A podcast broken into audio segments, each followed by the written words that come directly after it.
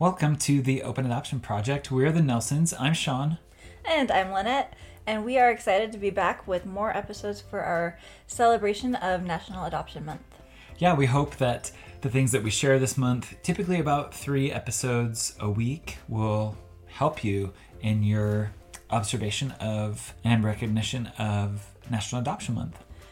Yeah, we're really grateful for the opportunity to be sharing different perspectives and opinions, and always looking for that chance to learn.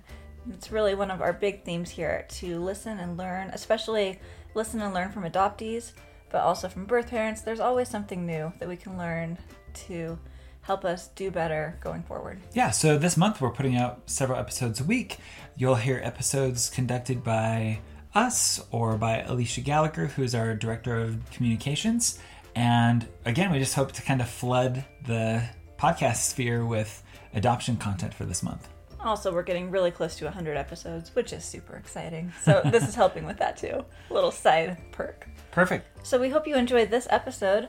And at the end, we'll chat just a little bit about our newsletter. If you are not subscribed to our newsletter, I'll ask you right now to go ahead and look it up if you're interested in getting more adoption related content in your inbox.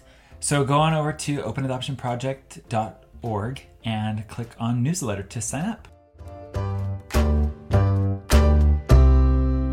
In today's episode, we're going to be talking about part of the history of adoption in the United States.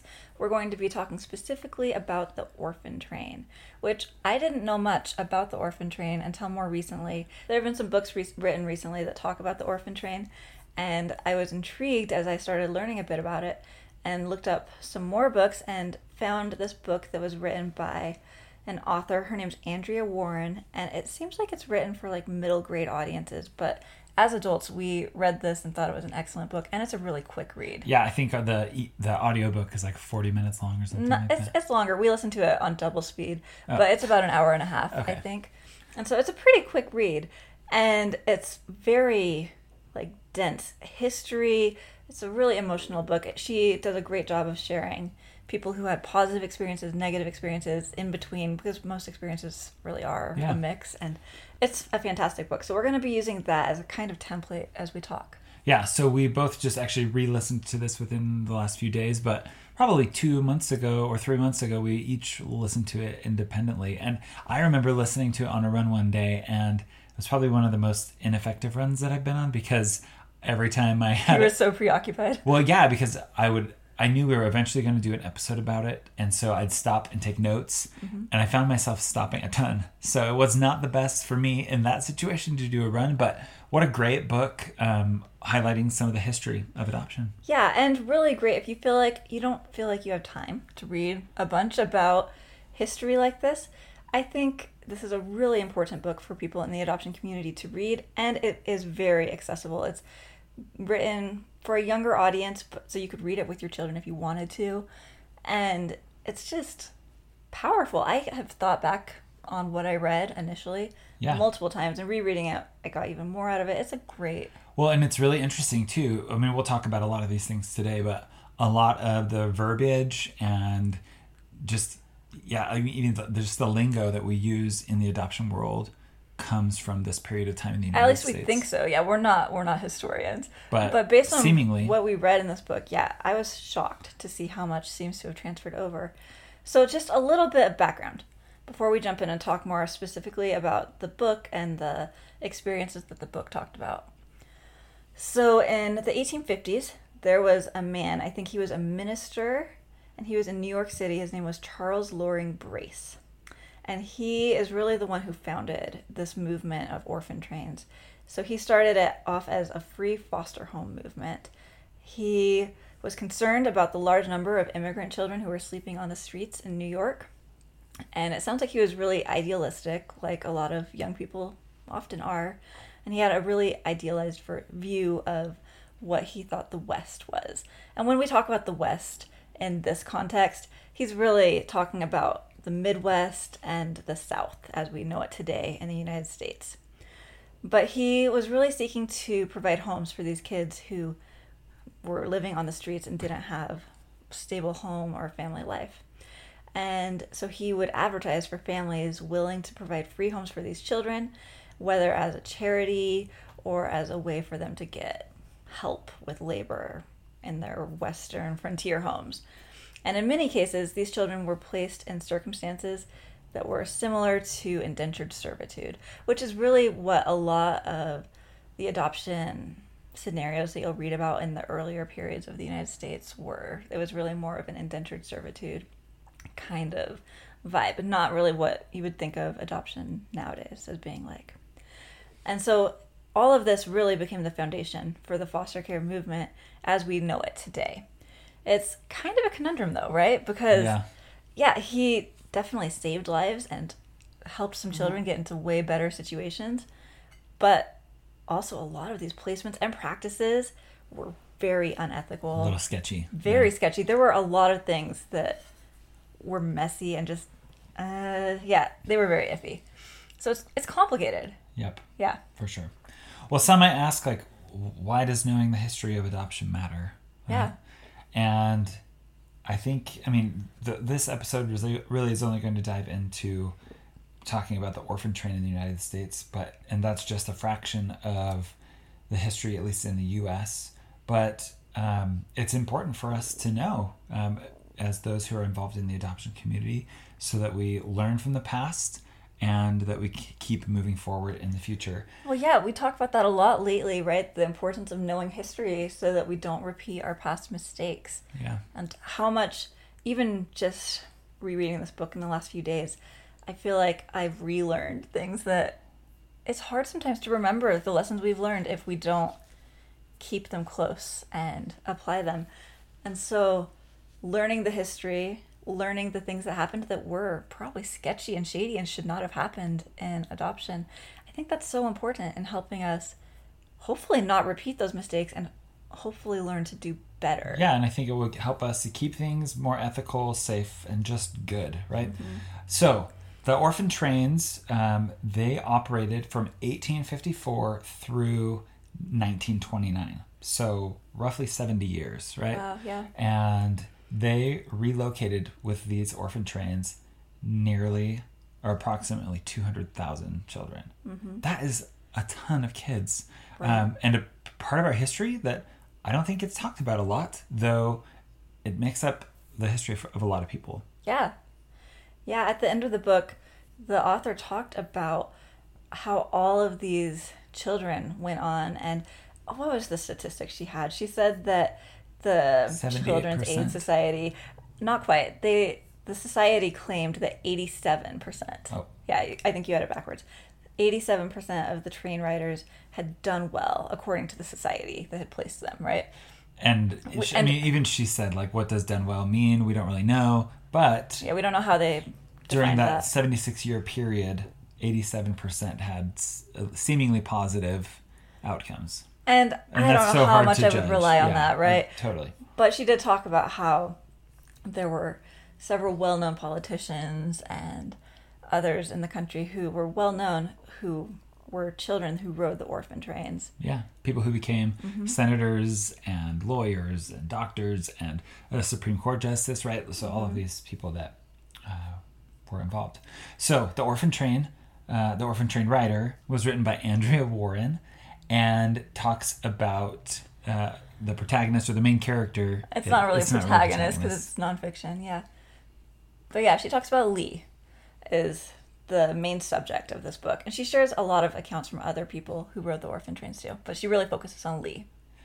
So basically, like me, the high level overview of this book is his story about being separated from his family and how he is put on a train with some of his brothers, shipped across the country, eventually separated from another brother and his and both brothers, um, ultimately being adopted by a family. And we're going to try not to spoil things too much, but Yeah, really quick, we probably will be spoiling a little bit. being he's he's adopted by a family and in the in the end of the book we learn that he's reconnected with some of his biological siblings And we're going to talk more about that in a Yeah, few minutes yeah. because that was powerful to me. yeah but that's kind of the high level Yeah, that's a good story of lee It's a good summary. Yeah.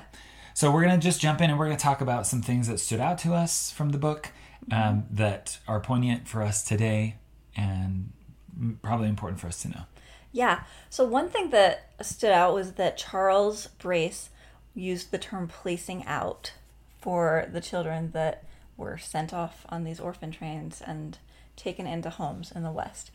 And that's a term I've heard before, right, hon? Yeah. Like They're being placed with us, our children. that's that's the term that adoption agencies will often use instead of giving up. They'll say placed or placed out Yeah. for adoptions. And that has been in the, the adoption vernacular since the 1850s. I mean, as far as we know, yeah, I thought that was really interesting that that has stuck around for so long. I thought so too. It's one of many things throughout the book that I'm just like, wow, did this originate here? And how has it lasted for so long? It's just interesting. Yeah. Yeah. Yeah, and there were a lot of holes in the histories of these children throughout the book, all of these children. But one example is Lee has a baby brother named Gerald. And he was three on the orphan train. His dad gave his baby brother to him as he was boarding the train. And he hadn't seen his baby brother since he was one year old, I think he said. Yeah. So it'd been like two years. Yeah. And Lee, nor his brother, either of his brothers who were with him, none of them knew where Gerald was for the two years before. So he had like this two year gap and they never found out like who was taking care of him. They knew it wasn't his father. And yeah, like he just doesn't have access to this part of his history, which is tragic. And so many of these so kids many just shared like I have no idea what happened between this age and this age Mm-hmm. in my life. Like the story is just It's been lost. yeah. Yeah. And one of the most impactful things for me, he talks, Lee talks about his experience riding this orphan train and the women who worked with the society. They're called matrons, right? And there's this matron who was on the train with him and she was terrible. He had this envelope that his father gave him that he was supposed to use this contact information to send a letter to his dad and let him know where he and his brothers ended up so that his dad would know where they were. Yeah, but they're on the train and the matron sees him with it and tries to take it and he like f- fights her off and Uh-huh. then hides it and puts it like in his jacket pocket but then falls asleep on the train and when he wakes up She like the stole it from him and while he was sleeping. Yeah, it was awful. So it seemed as though those that were working on these trains were intentionally trying to erase connections and histories. Yes, especially because there wasn't documentation helping connect where these children were coming from. And where they were going, where they ended up. Yeah. So heartbreaking. So that is definitely one critique of how this system worked. It it's tragic. Yeah, and I mean, I think the lesson for us is the more information that we have about our children's stories or adoptees' stories, um, we want to fill in as much of the blanks as we can for them. Absolutely. And this was really impactful for Lee. He said that he cried every single night. And he felt like he felt guilty his whole life that he wasn't connected to his father. and like blamed himself. blamed himself. And it was terrible because obviously it's not his fault anyway. And oh, yeah, it was heartbreaking. Yeah.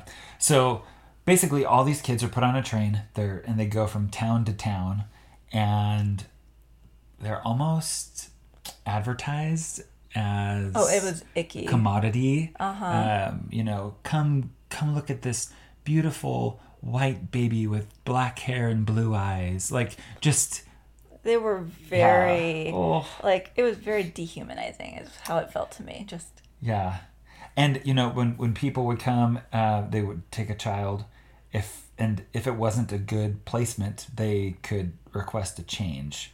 Um, they wanted to, I mean, they wanted to make sure that there was some I feel type like a of lot of these connection. practices had good intentions. yeah, they wanted to make sure there was a connection, executed. but at the same time, if it wasn't successful, then it's just like this kid is being tossed around and And there wasn't really like counseling or you know, there weren't really social workers no navigating this to make sure things were done in a fair way. They weren't screening these families at all, it sounded like. at all. People would just come to the train station and say, "Oh, Mm-hmm. I'd love to take that baby home," Yeah. and they would let them. Well, and the employees were supposed to be visiting and checking in on these kids, but the program grew so quickly that Andrea Warren says that this didn't seem to happen. They didn't actually check up on anybody. And so some of these parents didn't know what they were really signing up for. And so a lot of these kids ended up being adopted in homes when their biological families, their first families, didn't really understand the permanency here. And then a lot of the families that were adopting also didn't really understand what they were doing. They weren't really trained, or Yeah. a lot of them had really sketchy sounding goals too, and these adoption practices. And I don't know if I should even call it adoption because a lot of these placements were never formally legalized. Yeah. And so it's hard to say, like, Well, and kind of going back a little bit, a lot of the kids that were put on trains were done so because, um, you know, they lost a mother or a father and their parent couldn't take care of them anymore, um, whether that was emotionally or financially.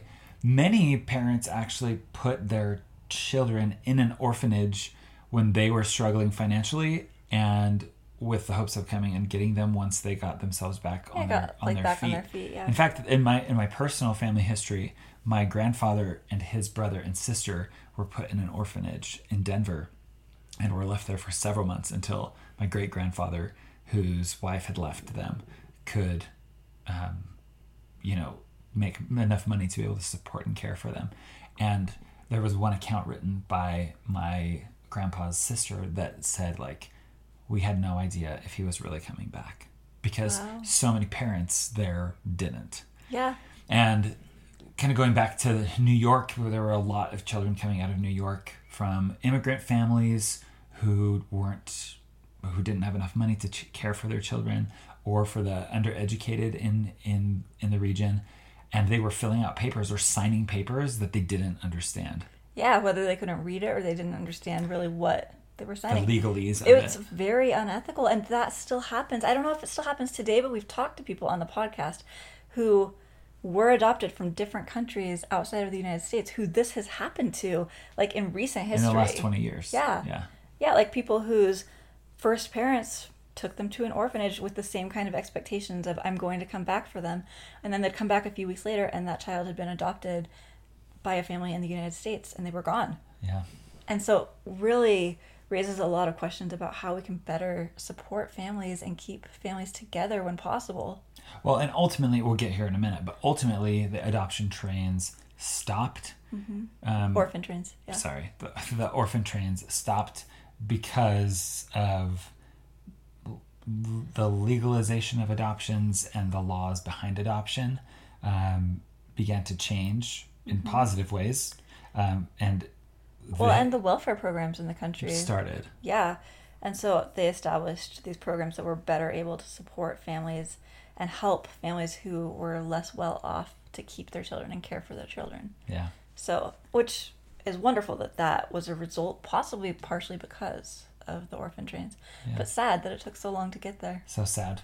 So kids are put on the train. They're they've left their biological families. They're placed out. And they weren't allowed to have keepsakes or keep any connections or ways to find their first family. It wasn't just an isolated event that happened to Lee. But yeah, that, it was that was like the policy. They couldn't keep keepsakes that would link them to their biological families. Yeah, I remember in the book that one writer was uh, arrested for um, trying to steal His own his information. own information back. Yeah, that was crazy. Yeah. Yeah, in his later life, he was arrested for trying to get his own information. And that's also crazy to me because we think of all of these different things we hear about how adoptees are still in so many states in the United States fighting for access to their own birth certificates and their records. And Yeah. we still have struggles with that today. And oh, how frustrating, right? That we have been make like struggling with these same mistakes and errors Over for so long. over. Yes, right? Yeah, and and one thing I thought fa- that was really fascinating was that when these children were taken in by families, sometimes it was like an adoption situation, and in the case of Lee, We like don't want to spoil that too much. um, it's it's a little bit more positive for in the him. end, in the end. yeah. Um, but many of them had their names changed um, because, like, there was one example of how, you know, this particular person didn't like a politician from New York, and this kid had the same name as that politician. And he's like, "There's no way I'm having a son from New York with that name," and so they changed the name, right? Yeah, or crazy thing. Or well, they talked about some of the reasons people adopted these kids or brought them into their homes, and yeah, there was like situations where the family would name the child after a different child that they had biologically had that, who had passed Deceased, away Yeah. and try to like make them a kind of stand-in for this deceased child or they wanted to have someone to care for them in their old age because they didn't have children or they wanted someone to carry on their family name or they wanted someone to work around the house a lot of these children were placed into abusive situations uh, one thing that was incredibly creepy to me was that one person accounted that the 14 year old girls who were really pretty went super fast on the orphan train. I was just like, how terrifying and how awful that there weren't protections for these girls. Yeah. So Mm-hmm. that yeah, that's so that's a pretty rough part of this history. Yeah, there definitely are some major uh, issues that we need to address. But there were some good things that happened too. It was, like I said, it's very mixed. It's hard to really categorize it all as this success or failure, right? Because it's so fluid. Yeah. Well, and the author writes that everyone wanted infants Mm-hmm. and older children needed homes. Um, But they said, she said that those who were sickly or who had special needs or any children who were not white, they generally weren't even allowed to ride on the train because they knew that they wouldn't be in demand. They wouldn't be able to find homes for these kids if they were sickly or had special needs or didn't look the way that they thought these families in the West would want them to look.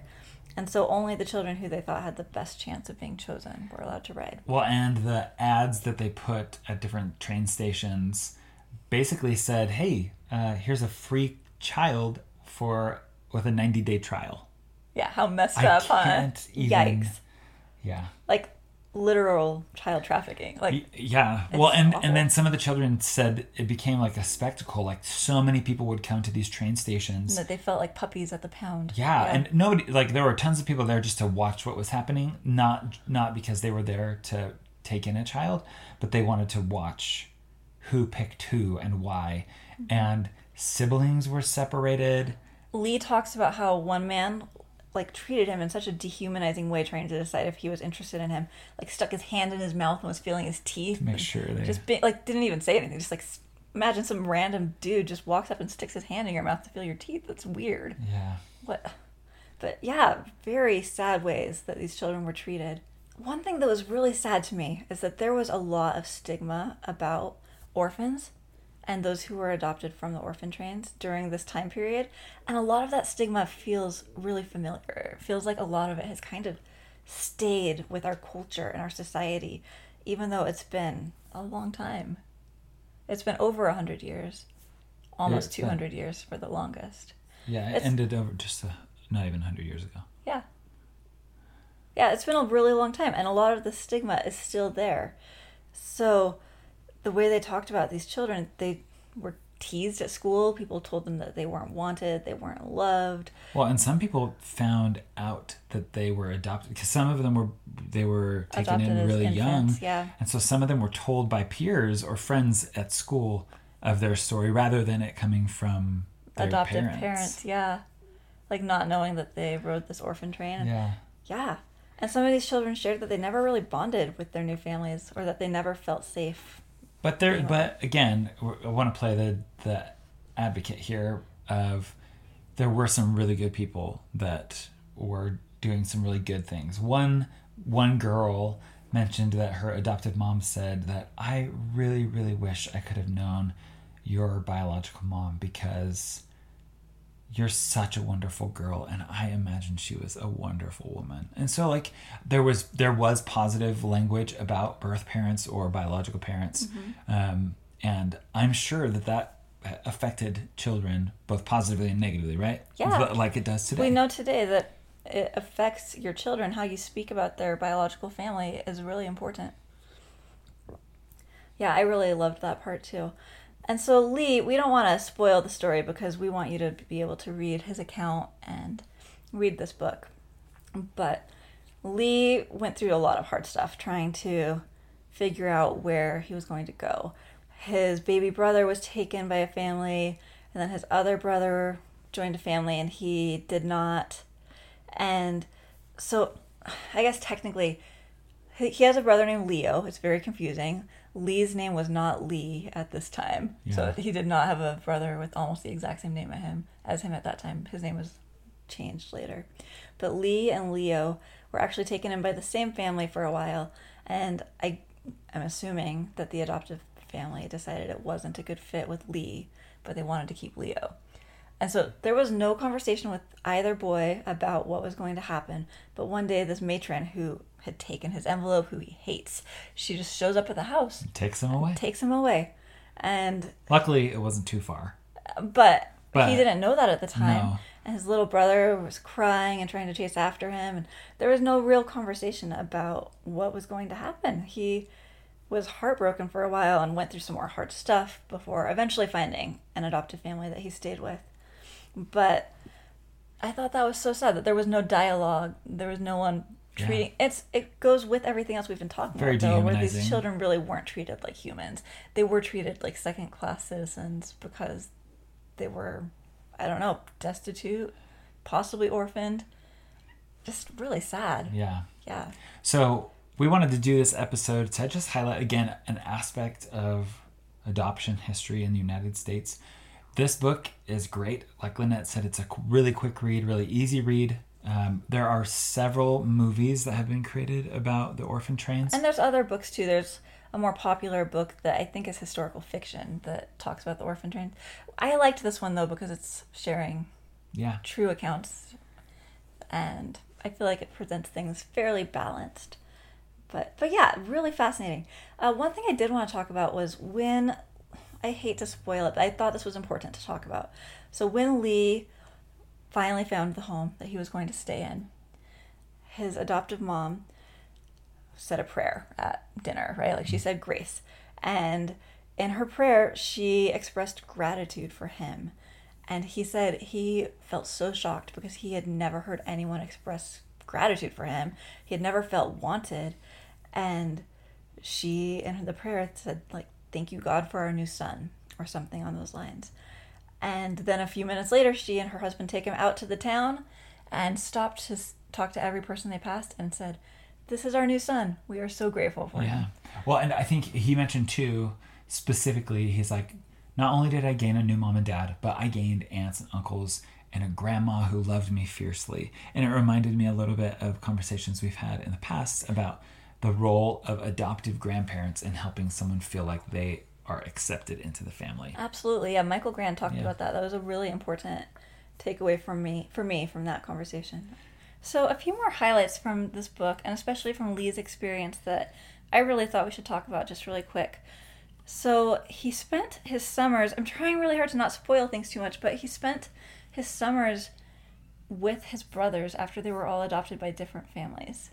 And I thought that was cool. Yeah. So they weren't far apart geographically, mm-hmm. and they knew that they had been placed in homes close to one another, and so they were able. Their adopted parents made it made it so that they could spend time together in the summers. Yeah, I thought that was beautiful. So it was like open adoption with part of his birth family, right, with his brothers. And it sounds like there wasn't really any issue of insecurities from adoptive families or anything getting in the way. They were all able to stay connected to each other.